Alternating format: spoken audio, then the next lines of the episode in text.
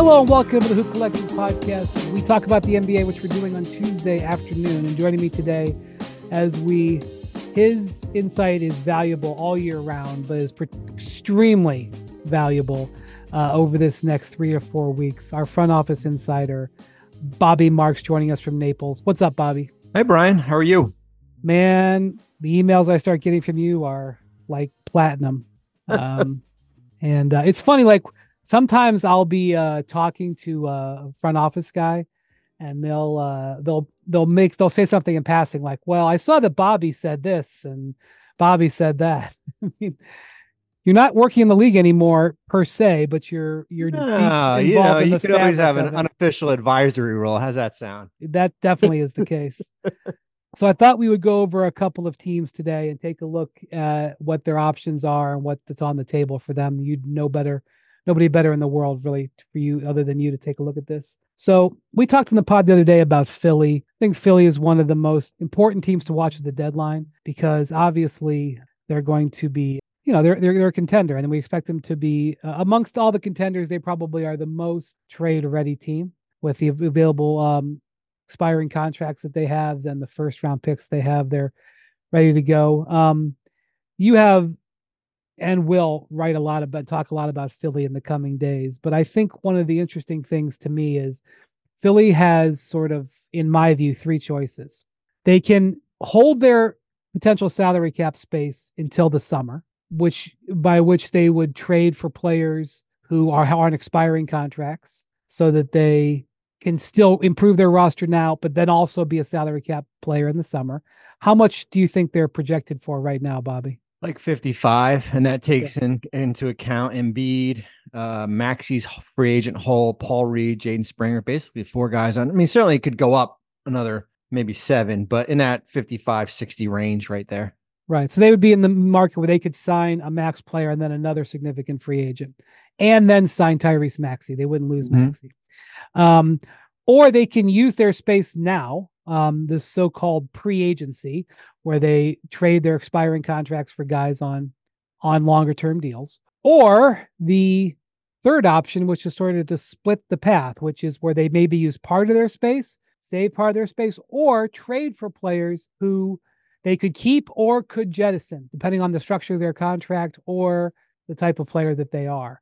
And so I'm sure that this is something that Daryl Morey and his staff have talked a lot about. Giving you an example of a player they could do, like for example, Bojan Bogdanovic. He's a classic player where Philly would be interested because they can go all directions. They his contract next year is only partially guaranteed for how much, Bobby? Uh, right around two million. Okay, so they could take him, keep him for twenty million on their books, and use him as a very useful player. They could cut him, which I doubt they would actually do, but they could cut him and say goodbye, open that space back up, and they could also trade for him now and help and, and, and him be immediate help now.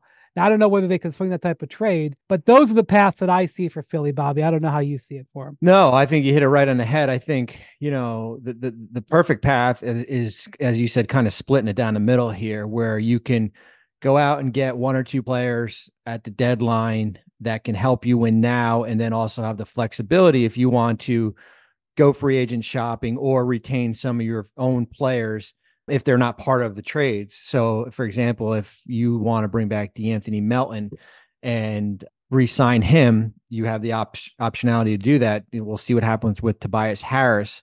I think the the perfect. I mean, you go back and look at how Denver and Denver was in a little bit of a different situation because they weren't a cap space team, but they went out and got Aaron Gordon in 2021, and then they got KCP in right before the offseason of 22. It cost them one first round pick total for both players. And that's coming into that's a 2025 first that that Denver uh, that Orlando has. That's you want to, you know, if you have to use one, then you have all those, you know, you have the, the rest of your picks available. I think the interesting thing here, Brian, is they've got three first round picks to trade. Now, come the night of the draft, that increases to five because right. they'll be able to move their 2024 mm. first and then they can also move a 2031 because of the seven year rule so it almost like it not doubles but it gets you another two first round picks here and the cap space game as you know you know, there's a lot of caution flags there, man. Rolling out with uh, sounds great. We we've got 65 million or 50. We we got it. And then all of a sudden, you like, you know, you who's there, right? Who, you know, certainly you can make trades and, and bring back players. I know you got you and Tim and the Tims talked about Detroit the other day. It's like you have to uh, have to not have an idea of like going into the offseason, who are your guys? Like who your who your, you know, your 40 million dollar guy, who's your 20 million dollar guy here? And I you look at and we'll see what happens with Siakam in the next few weeks here, but who's going to be the free agents out there? Right? Like who are the marquee guys? If it's not if OG stays in New York and what happens with Pascal and you know we're not talking about LeBron and and Kawhi's back is it Paul George if things kind of hit the skids a little bit I don't know um but at the end of the day like for me it's like I want to I want I want to improve the roster at the deadline and then I want to still have the flexibility. Now, what's what's improving the roster? And I'll give you kind of a little bit of a, a, sneak peek to the Sixers. Like, what what is it? And I know there's a lot of baggage that comes with him because of what happened in Charlotte. What's the cost of Miles Bridges? What's the cost of Miles Bridges in Charlotte for if you want him for a four month rental? His bird rights do not transfer in a trade because he signed a one year deal. So it's not like you're getting him and you're like, oh, we can pay him whatever. But you could if you wanted to use some of that cap space here. But he'd also have to approve the trade, and he'd have if, to approve it also. Which, if here. he was going to a place that had cap space, he would be interested in doing that. I'm sure. Yeah, you're not going to approve it if you're going to um, the Clippers, for example, where they basically right. can only sign him to like nine million dollars here. But I think that's the, the the the thinking if you're in that Sixers front office is that you've got to kind of to make some gradual tweaks here, but then also, as you said, have that flexibility in the offseason. Yeah, and you know the other thing about them is you know, Daryl has talked, and maybe he regrets saying this because it's um it's attributed to him a lot ahead of moves. I can't remember what the percentage chance that he would say was, but he was like, if you have a five percent chance of winning the title, you are obligated to go for it. And I agree with that. Yeah. In, you know, in a vacuum, you know, they would qualify for that. Like they have a chance. Uh they, you know, and so you know, if they, you know, who knows what's actually going to be on their plate, but ultimately, if they, if he feels like they've got a shot to go this year, he's, he's kind of got to sacrifice the future and take the players now. I think that's, again, that's based on his own words from the past. And he's made 80, 81 trades since he's been an executive, second most only to Sam Presti. Wow. And, and, and a lot of and when it comes to core players and in season trades, I think Daryl's got to be way ahead of Sam because he definitely, yeah. I mean, you can go back to the Harden Simmons. You can go back to even in his Houston days, the most complicated. I think that was like the Clint Capela trade with, you know, I mean, there's been, there's been, you know, multiple different um you know different instances as as far as like he's he's never um I don't think he'll ever be content right like you know except besides Embiid and and Maxey like those two core guys here, I don't think he's ever he'll ever be content until he's got that finished, you know, finished product. Jackson dug up the quote. Quote, if you if you've got even a 5% chance to win the title, and that group includes a very small number of teams every year, you got to be focused all on winning the title. And I would say they're in the 5%. Yep. I'd, I'd say they're, they're, they are the handful of teams that have at least 5%. We could debate on that. All right. Among the other teams that you were particularly interested in. You brought up the Orlando Magic to me. I think I think interesting about the Orlando Magic is that they are one of the few teams that has a totally clean sheet on their pick situation. In fact, they are plus picks. In other words, you mentioned a minute ago how they have the Nuggets 25 pick. They have all their picks. I think you've said that they have plus five second round picks. They're like um they, they have, have, they got a ton. Um, twelve. yeah, 12 so they have they have they have eight first round picks at their disposal. Only five of which are tradable, yeah. right? Yeah. Um, only I say only. the Phoenix Suns heard five tradable first round picks and passed out, but they in theory could trade five first round picks between now and the trade and the in the draft and have 12 second round picks of which they could trade them all. They are a team that's on the edge. They have they had a they had a favorable schedule uh, early in the season. That said, they chewed it up, and as their schedule has uh, stiffened and they've dealt with a couple of injury things, they've gone from second place in the East. They've gone all the way back to eighth. Um, they're they've they've lost six of their last ten. They actually have an interesting game with Cleveland um, later this week. Cleveland is one of the hottest teams in the league. They've won five in a row, although all five against losing teams. Um, two of them against Washington, one of them against uh, the Spurs. But having said that, the Cleveland is, as we do this podcast, in fourth place, and Cleveland is actually, I think, a possible first round opponent for Orlando this year in one way or another. But you brought you put Orlando. Orlando hasn't done a buy trade in quite some time. And so I wonder there's a reason why you're bringing them up to me. I wonder what you think of that. Yeah, I mean, I, I just look at them. They're kind of in, in one of the, they're almost like Oklahoma City, where they've got like this two to three year financial window before things start to get expensive here. And when I when I mean what you have, you have Franz Wagner and Jalen Suggs extension eligible this upcoming offseason. Paolo Banchero is the following offseason. You there's been a retooling, rebuilding phase that started in 21 with the Gordon trade here. And as you look at it, like although they're in eight right now, at worst they'll get two play-in games because you look at teams nine and ten, who's there, right? There's a big difference between the top eight yeah. and then kind of everyone else. Yeah, let me let up- me just let me just say it as we sit here on Tuesday afternoon. Chicago is four games back of Orlando for ninth, and Brooklyn is five and a half back for tenth. So yes, yep. sorry, not to interrupt you, but no, no. Um, and then you have when you look at what they have, they've got a bunch of expiring contracts, right? Markelle Fultz, who's been injured, who was a starter at one time and now uh, was injured and is still uh, Gary Harris is on a, a $13 million expiring contract. You know, the guy that we you hear a lot about is Wendell Carter Jr.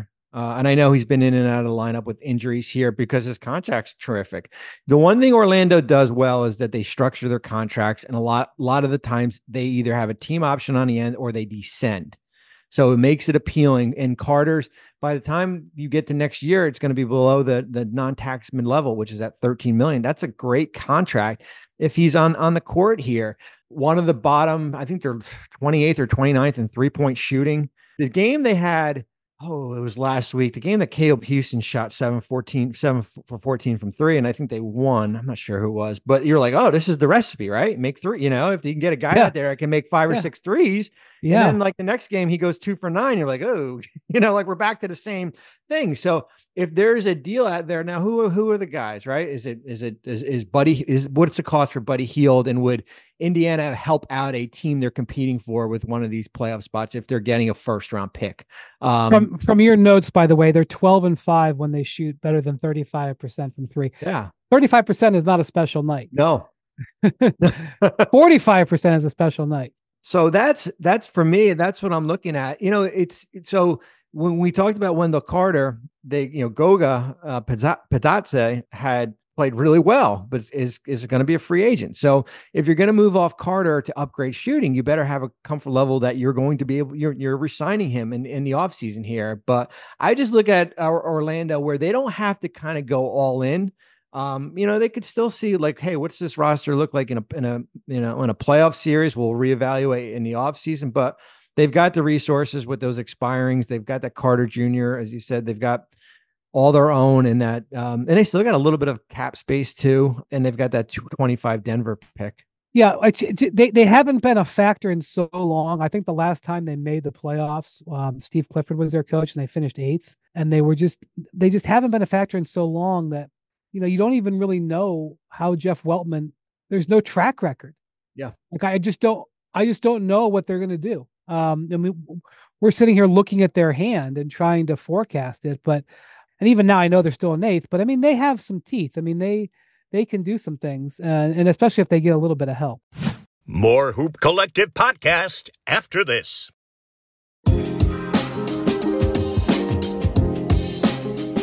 Uh, the other Eastern Conference team that you brought up to me as a team that you thought was interesting was Charlotte. Yeah. Now, Charlotte's in a bit of a fascinating situation. They have brand new owners.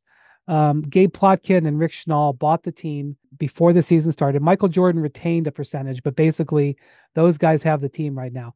They have made no changes. Their their team president Fred Whitfield retired or, or, or left the job. He disclosed that he'd been fighting cancer. That's not a basketball operations move. They have made no changes to their basketball operations, as far as I'm aware no significant changes to their leadership, to their operations. They've made no significant roster moves. I mean, they signed LaMelo Ball. That was kind of, I mean, I could have done that. They elected to bring Miles Bridges back on the qualifying offer, but they have essentially made no transactions whatsoever, Bobby. And um, they're a, they're a bad team. They're they're not in the the the Wizards Pistons class, but they're only barely out of that zone. They are really not going anywhere, and they have a bunch of guys on their roster who on significant contracts, starting with Gordon Hayward, who's at the last year of a $31 million deal.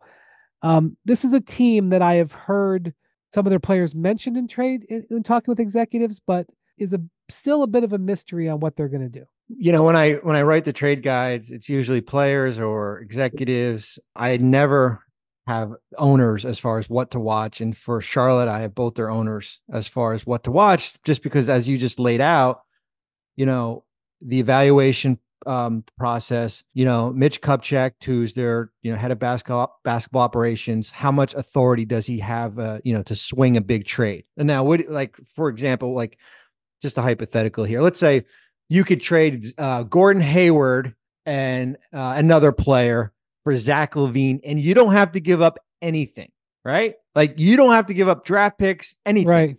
They, they could do that right? this afternoon. I think they could do that. Yeah. Are you comfortable taking back that 138 million dollars owed if Mitch isn't your guy, and then you're going to have to go in your and you have another uh, executive in waiting, or you want to hire? Is that person going to want to come in and inherit that? You know, you now you got a max right. backcourt. You got a max backcourt in the in the right. in LaMelo Ball and, and Zach LaVine. That's right. A, that's I, a big thing. And look, Mitch Kupchak is about to turn 70 years old. They have brand new owners and are in need of a major retrofit. I'll stay away from the word rebuild, but you're asking a, a, a realistic question. So, but for now, Mitch is the general manager.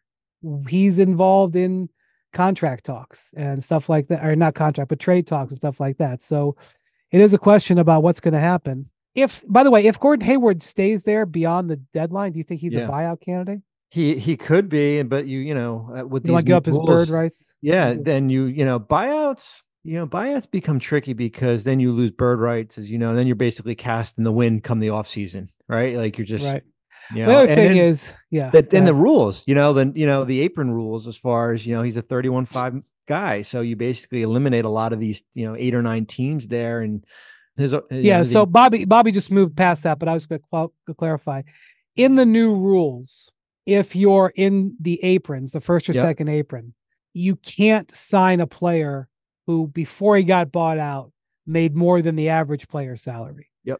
So most of the like teams, the Blake Griffin. I guess we could we call it the Blake Griffin slash LaMarcus Aldridge rule when the league went on fire that year when those those two guys signed in Brooklyn. How much did did uh, Blake leave on the table? Oh, a lot, a lot that he's will probably never recoup it. I mean, he, yeah. it was, I think it was one of the bigger buyouts we've seen in a long time. I, I will say, um, I've told the story in the pod before, but it's a long time ago. Um, when Mike Bibby, he was with the Hawks, and um, the first year LeBron was in Miami. And I just say, I've said this before, I learned a lesson from this. He took a buyout, I believe, of five million. He left five million on the table to get out of his deal with the Hawks, and he signed with Miami for the minimum. And he signed, and he I think it was a Saturday morning. There was very few media there, unusual for the Heat. And he came up to the podium after shoot around or practice, and there was only a couple of us there. And I asked him, I go, "How did you justify leaving five million? He was he was near the end of his career. He might have he might have finished that year. Might have played one more year. And he basically said, "Don't talk to me about my money." I was like, you know what? You're right. I won't. However, I should point out to the fans that you, I, you know, that you gave a five million. But in in the new in the new era, a player has to, you know, has to consider that. Like, uh, you know, part of the reason you give up money is to go play for a championship. But if you're, you know, Philly right now is um into the tax, but perhaps they could make moves to get out of the tax. The Lakers, by the way, could make moves to get out of the tax. But that's a that's a factor. The other thing that's a factor is that all teams must now spend to the salary floor. And so Charlotte, I don't know what's going to happen next year. Maybe they have to give Gordon Hayward a contract just to you know carry over just to meet the salary floor. That's Bruce Brown was the big beneficiary of that this year. The the Pacers were pretty far below salary floor. They gave him 20 million. Nobody was offering. He had a great year last year, won the title. Nobody was offering Bruce Brown 20 million. He was like, "Yes, I will take the 20 million." It's also that's also a reason why he wouldn't uh, get bought out. But I think the guys who are interesting here, you mentioned Miles Bridges before, Bobby, and Terry Rozier. A guy who's got a you know he's a pretty productive player. Mhm. He has two years left on his contract. I believe the last year is a team option. It's got a uh, a really small. Um, it's it, um, it's guaranteed for almost like ninety percent. No, there's some bo- there's some clauses in Oh, okay. there. If they hit the if they reach like the second round of the playoffs, it becomes fully guaranteed and stuff. So it's he, you know, Brian, he's he's one of these guys, and and when you talk to teams about this new CBA, he's like the perfect him and a group of other players, like these twenty million dollar guys. Like the net, so if you're not willing to go get a, a, an, an A-lister, another uh, like an, a Zach, you know, a, forty million dollar guy. If you already got two max guys, how do you build out the rest? These twenty million, the Malcolm Brogdons of the world, Jarrett Allen's a per, good name. Yeah. Like these guys in that range, um, Dejounte Murray is another one who's at 18, 19 million dollars. Like they're in that that they're in a really good fit because it's like that third guy. But then you can maybe get a fourth guy at 19, Yes. right? You get two of them, two guys that equal maybe one. And so Rozier, I think he's got, you know, unless you come in, there's something comes in and just totally makes sense for for a Charlotte team that does not control their first round pick. Their pick goes, I mean, it's protected. I don't think it will carry, but their pick goes to San Antonio, which was actually part of the Murray trade. Like when uh, uh, Atlanta traded a 25 27 unprotected, a 26 swap unprotected, the Hornets pick was part of that. That's protected for the next few years here. So if you're if you're Charlotte, hey, if someone comes in and say, hey, we'll give you two first rounds for Terry Rozier, then some maybe that's what you think about. But I think for from a value standpoint, he'll have more value. He'll have value next year, probably too, or in the offseason if that's what you want to do. Yes, I've gone on Jags before about the importance of in the new rules of the third salary. Yep. And if the third, you know, you can afford two maxes, but if your third player is a max player, he got to be a max player. He, I mean, I don't mean like what he's getting paid. I mean, he's got to actually produce like that because the rest of your team isn't going to be there. Let me give you Rozier's numbers. He's averaging 24 points a game, shooting 46% overall from the field, which is the highest of his career, shooting 37% on threes on eight a game. That is, you know, he has been a couple of points better at times in his career, but that is quality. You know, known to chuck it a little bit, but he's also averaging seven assists. He's playing uh, a lot at point guard because LaMelo has been out so much. And, know, as you said, I think it's 22 this year, 24, 20, or 23, 24, 25 for the next three years. That's, you know, it's not, it's not the greatest value in the league, but it's, it's not bad value, which is why you see teams keeping an eye on him and why Charlotte might be interested there. The question is, you know, what Charlotte would want in return. Uh, because they don't control their pick, they would probably want a pick, is my guess. But uh, um, they are that's definitely a a team that's sort of low key to watch, I would think, as you've said. Okay, another team that you brought up to me um, is the New Orleans Pelicans. Now, the Pelicans have had a fascinating season. There have been times where they have looked absolutely horrendous, including the in-season tournament. There are times when some of their their their spirit and their play and their defense has been awful. Zion has kind of been all over the place, been great, been average, been bad, but they've been winning. Now Dallas did just get them. They just are finishing up this long road trip. They have won seven out of their last ten. They've had some impressive wins in there. One of the reasons why they're playing better, I don't think this is a huge insight here by me, is that their team has been healthy. Like they've had their three best players healthy for like the last three, four weeks, which is Zion, Brandon Ingram, and CJ McCollum. And lo and behold, when your three best players actually can play, they've got some things going for them. But Bobby, there's something interesting about the Pelicans and the luxury tax. Maybe you can tell us about. Well, they've never paid it. so that's for one thing. They're four um they're projected to pay a $4.4 million penalty in the luxury tax, which isn't that big of a deal, right? They're $2.9 million over. The tax distribution is right around hmm, a little bit north of $14 million. So if you duck under, that's an $18 million savings that Right. ownership will will uh, will get as far as the tax and then the distribution that you're going to get in. So who, you know, this is a deep roster, right? Like this is a deep roster. You can go, you know, 10, 11 deep. You know, Ky- uh, Kira Lewis Jr. is on the last year of his contract. Um, he's on an expiring. If from a pure business uh, perspective, if you're just looking to get under, I'm sure there's teams out there that would, you know, take him on. If you got to put cash in the deal, or if you got to attach a second or something in there, um, that's um, you know, that's the the economic, you know, non basketball impact there because I think there is a priority when you're that close to being, um, you know, under the tax to go out and make a deal like that. Yeah. So um, that's the thing you're talking about. So so how much does Lewis make? He's at uh what is he at like five nine? Uh hold on, let me pull up this thing here. So this is one of those this is one of those potential trades that would happen at um you know 257 uh on trade deadline day. He's at five seven. Okay. So they probably would owe him about two and change. Yep. And, and actual money left on his salary. The the Pelicans teams are allowed to put as much as seven million dollars into trades, and they're allowed to receive as much as seven million dollars. Yep. Which prevents teams from just selling. And they got the full. They got the full kitty of both. So right. So Bobby just said that if they were to get if they were to get out of the tax, not only would they save the tax money four million, but they would get the check from all the other teams that pay the tax, which is about right now about fourteen. Yep. So it's eighteen million. Let's say they had to, you know, sell, you know, send Kira Lewis. They send the the money to pay the rest of his salary and a pick. And next thing you know, they've done a deal that saved him. That's you know got 15 million to the good.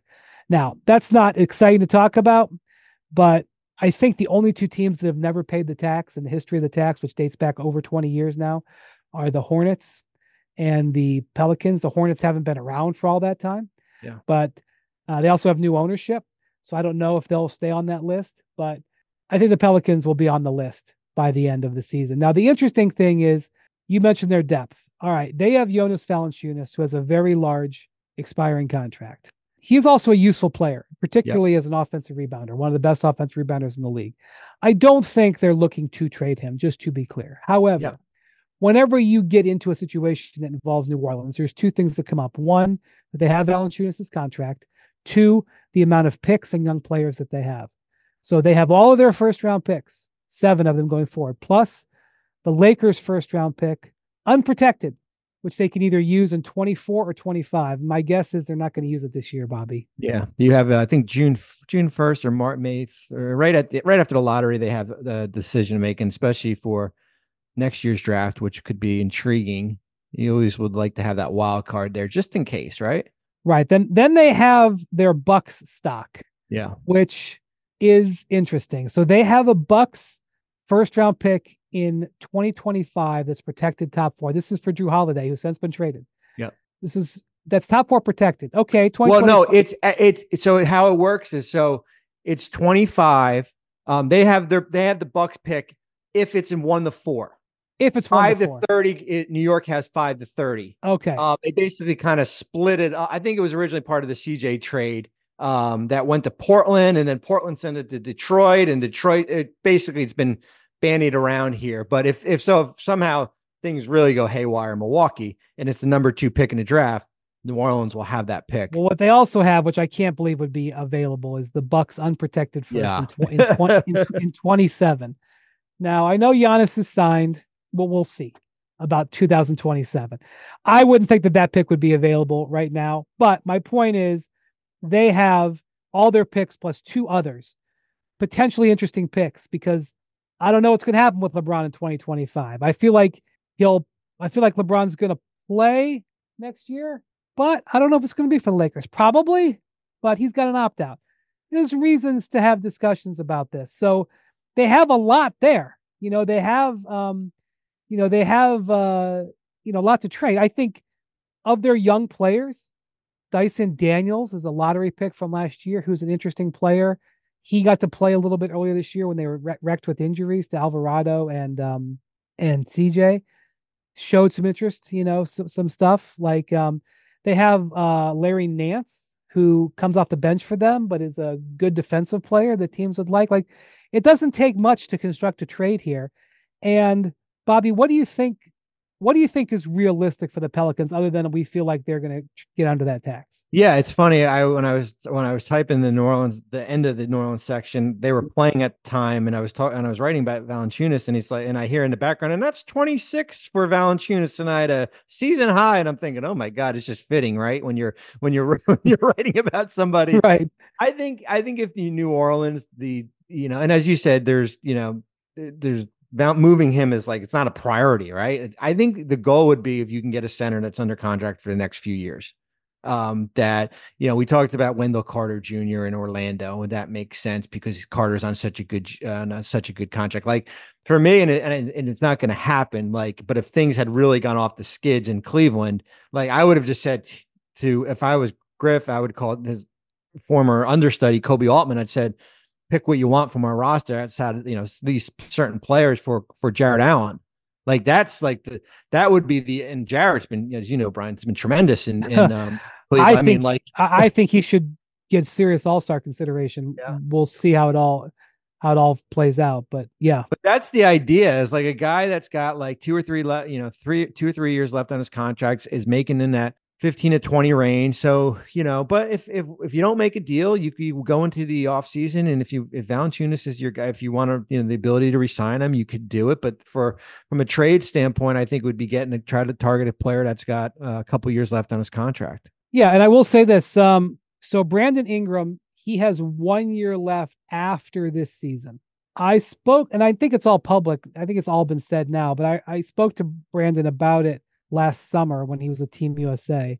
And basically, he told me he didn't not want to resign. He just wanted to leave the option open of making all NBA so that he could get the Supermax. He's actually having a pretty good season, but he's not having an all NBA season.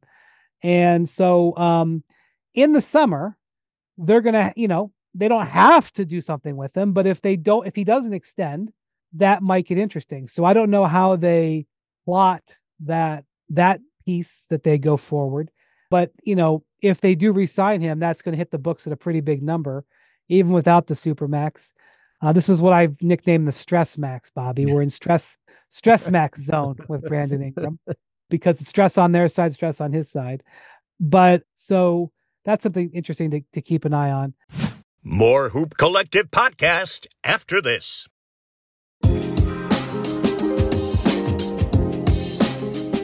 Because we're talking a little bit about the tax, real quick, I, I want to talk real quick about the Lakers situation. Sure. What is the Lakers tax position?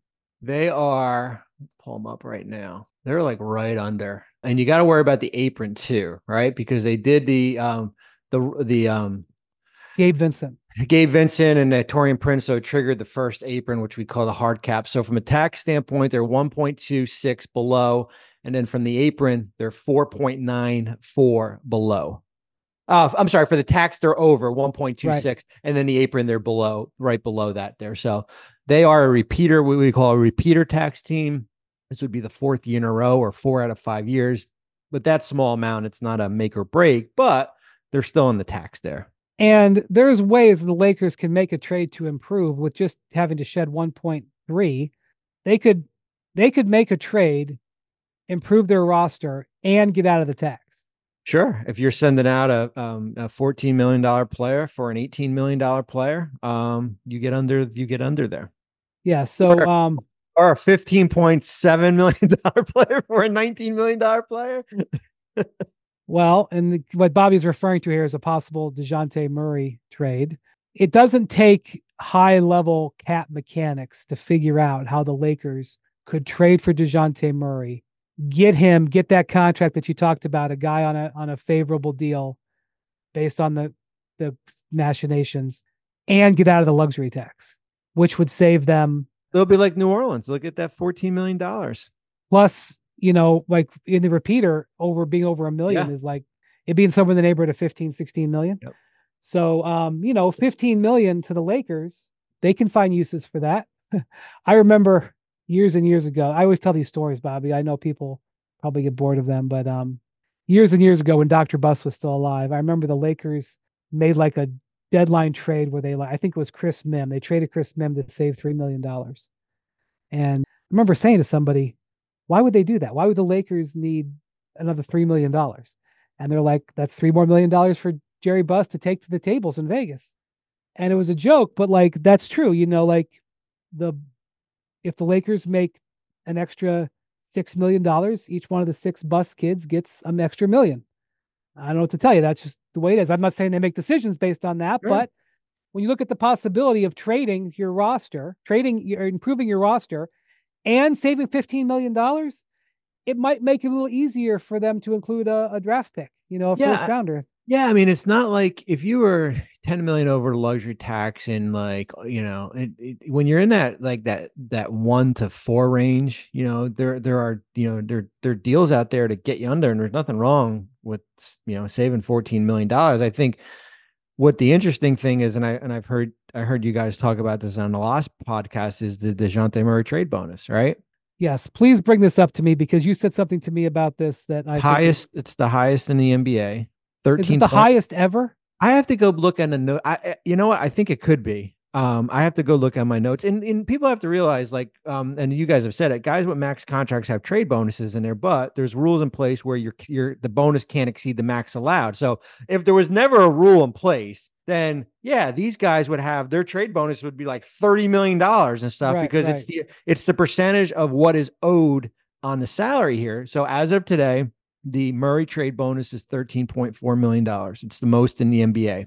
Second is Anthony Davis at $12.9 million, two Klutch players. So Klutch likes to put trade bonuses in his contract. Here's the interesting thing when you go look at the, the Dejounte Murray trade bonus. When Murray did his extension with San Antonio, rookie extension, the trade bonus was not in there. It was a straight deal. However, when he did his rookie extension, they opened up the San Antonio contract and amended that and added a trade bonus in that contract. And they added a, a put a trade bonus in the rookie and this new extension. So he's getting it, he's getting the bonus on what's left this year, and he's also getting the bonus on what is owed to him over the next four seasons here. So it's like They he got opened up bo- the contract. How is that allowed? They amended it. They amended it to add the uh, to add a bonus. It's, you know, you're allowed to you can do that there. So they add an exhibit four with the trade bonus. It's at 13.4 million. If he's traded, let's say we get off this this uh, this uh, podcast and he's traded, uh, you can negotiate, right? You can negotiate it down, and you can. What I mean, that's a lot of money though. Going to L.A. taxes, right? Yeah. It's it's um it's spread out over um four years. You don't include the last year, which is a player option as far as adding. So three point four million dollars would be added to each year. Atlanta pays the bonus, but for cap purposes, that number gets added to that, you know, that 18 and change number that that Murray has. Does Atlanta have to give them the full thirteen million dollars now, or they just pay it over the next three years? two two installments. So so there, but here, so here's your big your big picture. And I know like you're not supposed to look back on trades that happened. Okay. So we're gonna pay this guy 13.4 million. And then you know what? Next year we're gonna send that unprotected 25 to San Antonio and an unprotected swap in 26 and unprotected in 27 here. So if you're Atlanta, you're trying to recoup as much you're you're, you're not getting you're not getting what you gave up, right? Like that doesn't happen. So you're trying to recoup as much as as much as you can before you're kind of moving off him. Right, but so all the other thing is is that Dejounte Murray's cap number changes going forward. So you were talking about how attractive he is at 19 or 20 million on your Yeah. books. But then even though the Lakers don't have to pay that extra 3 million a year, he hits their books with the extra three. Well, I don't mean to sound like the Lakers have him. Team X trades for him. I know the Yeah. Nets are a team. Well, yeah, I mean, he goes from a he goes from a 24 point or 25 million dollar player next year to like a like a um you know a, a 28 million dollar guy. Right. Then he's then he's going to be 30, then 31 like it that nice Right. So whatever team would have interest in trading for him, that he becomes a little bit more onerous on their cap. However, if you're a team like the Lakers and you save 15 million dollars in the transaction, you can kind of put that in in an interest bearing account and say, okay, if we have to pay tax on this extra money over the next 3 years, we did save 15 million when we got him. And that again, I don't want to make it seem like he's definitely going to be a Laker. I, I because I think that was one, it was one thing that Woj was talking about last week is it's not just the Lakers bidding, but in you the, the more I look at this Dejounte Murray situation, even if he's not the absolute perfect fit for the Lakers, I do think it makes more sense as I more I talk about it why they would be interested in that trade. And there's another player who might be who might actually make sense for the Lakers on another team you wanted to talk about, which is the Portland Trailblazers, who are going nowhere fast. You know, it's interesting. There, you know, certainly two players. You know, Jerami Grant signed that five for 160. He his uh, restriction came off. That number increases. Where the Kyle Kuzma contract decreases, yeah. You know, Kyle signed for four for 94 and it, it, it, drops. Like that's a good contract. Like that's 19, 20 million dollars for him is a good value. Grant goes up. They signed that contract with the intention of trading Kyle Kuzma sure. someday. Maybe yeah. not in 24. And maybe he goes on and he has a statue outside whatever new arena is being built. The Alexandria, uh, wherever. Right. but they signed that contract with the intent to eventually trade him. I was befuddled the moment the Jerami Grant contract was signed because I'm pretty sure the Blazers knew they were going to trade trade Dame Lillard. And even if they weren't 100% sure that they were going to trade him there was nobody in my view bidding 5 and 160 for Jerami Grant. Nobody could give him 5 anyway. And with all due respect a guy that I got to know a little bit covering the Olympics with all due respect yeah he was on the Olympic team if you can believe that the structure of the contract did not indicate they were signing him to trade him. It would make sense for a rebuilding team like Washington to retain an asset to, to you know to sign to be traded. They did not do that with this deal. With all due respect to our friends in Portland, I hope you're doing well, Mike Schmitz. But I don't think it's the easiest contract to trade. However, Brogdon, who is a productive guard, as a shorter deal, much shorter deal, would be Bobby. Yeah, 22 5 this year and next year. Another one of those players that we've talked about in that that 20 million dollar range. So if you're the teams out there that Brooklyn, for example, who needs, you know, listen, you know, we watch Nets games. Spencer Dinwiddie is basically out of the rotation at the end of these games. They're finishing with Dennis Smith Jr. And how reliable is Ben Simmons? Not very. Uh, it's got two years, 80 left. You don't have a point guard next year. If you're sitting on these Phoenix and Dallas picks and maybe you, you put some protection on one and see if if uh, Portland is willing willing to bite. I think he'd be interested in um, an interesting name with the Lakers also. You know, Brogdon there. I think from Portland's perspective, and Scoots played better of late, um, especially the other night. He played really well, but eventually you'd like to give him the keys to, at the end of these games here. Like you just like from a developmental phase here. Um, and I think he's already probably playing more minutes than he would. I mean, part of being a top three pick is you get more minutes because your team stink. But like yeah. Chauncey is probably playing him more than he would play on a team that was competitive. Um, yeah, like Keyonte George in, in Utah, they basically, you know, had to force, they basically had to start him because they had so many injuries. And now it's like 20 to 20 to 25 minutes is a nice number, right? Like it's right. hard, you know, rookie point guards playing north of 30 is a, it's a, that's a tall task. Yeah. So Portland would be you know, they're in rebuild mode and you'd expect them to do that. Jackson tells us Sco- Scoot's playing 32 minutes a game over the last 10 games. Yeah. And which is what they should do. Yep. But like, yeah, I mean, uh, like the Brooklyn game, the like, uh, just for a quick, like the the game they won in um in Brooklyn, the overtime game, like I would like, you felt like there was an intent to win that game at no matter what because Scoot didn't play the fourth in overtime and Brogdon hit the two big threes at the end. Yeah. Which is fine. Like, listen, it's that's one more team I want to ask you about before we go. Because you just mentioned Keyonte George, Utah Jazz. The Utah Jazz last year, if you remember, after trading Gobert, Donovan Mitchell, who else did they trade? Royce O'Neale, Uh, Bojan. Bojan. They were very competitive for the first third of the season. And then they sort of quiet quit. Don't tell anybody this the inverse is happening. They were pretty terrible at the start of the season. Will Hardy was coming out saying that was a bleep bleep bleep performance. And despite not being totally healthy, they are now in the play-in. They have won six in a row. They've won nine of ten as the result of this recording this podcast. They're ahead of the Lakers, who I think they play coming up here. Or they just played them. They just played them and beat them. But they are also a team that is still very much in the early throes of a construction. We talked about them on a podcast recently.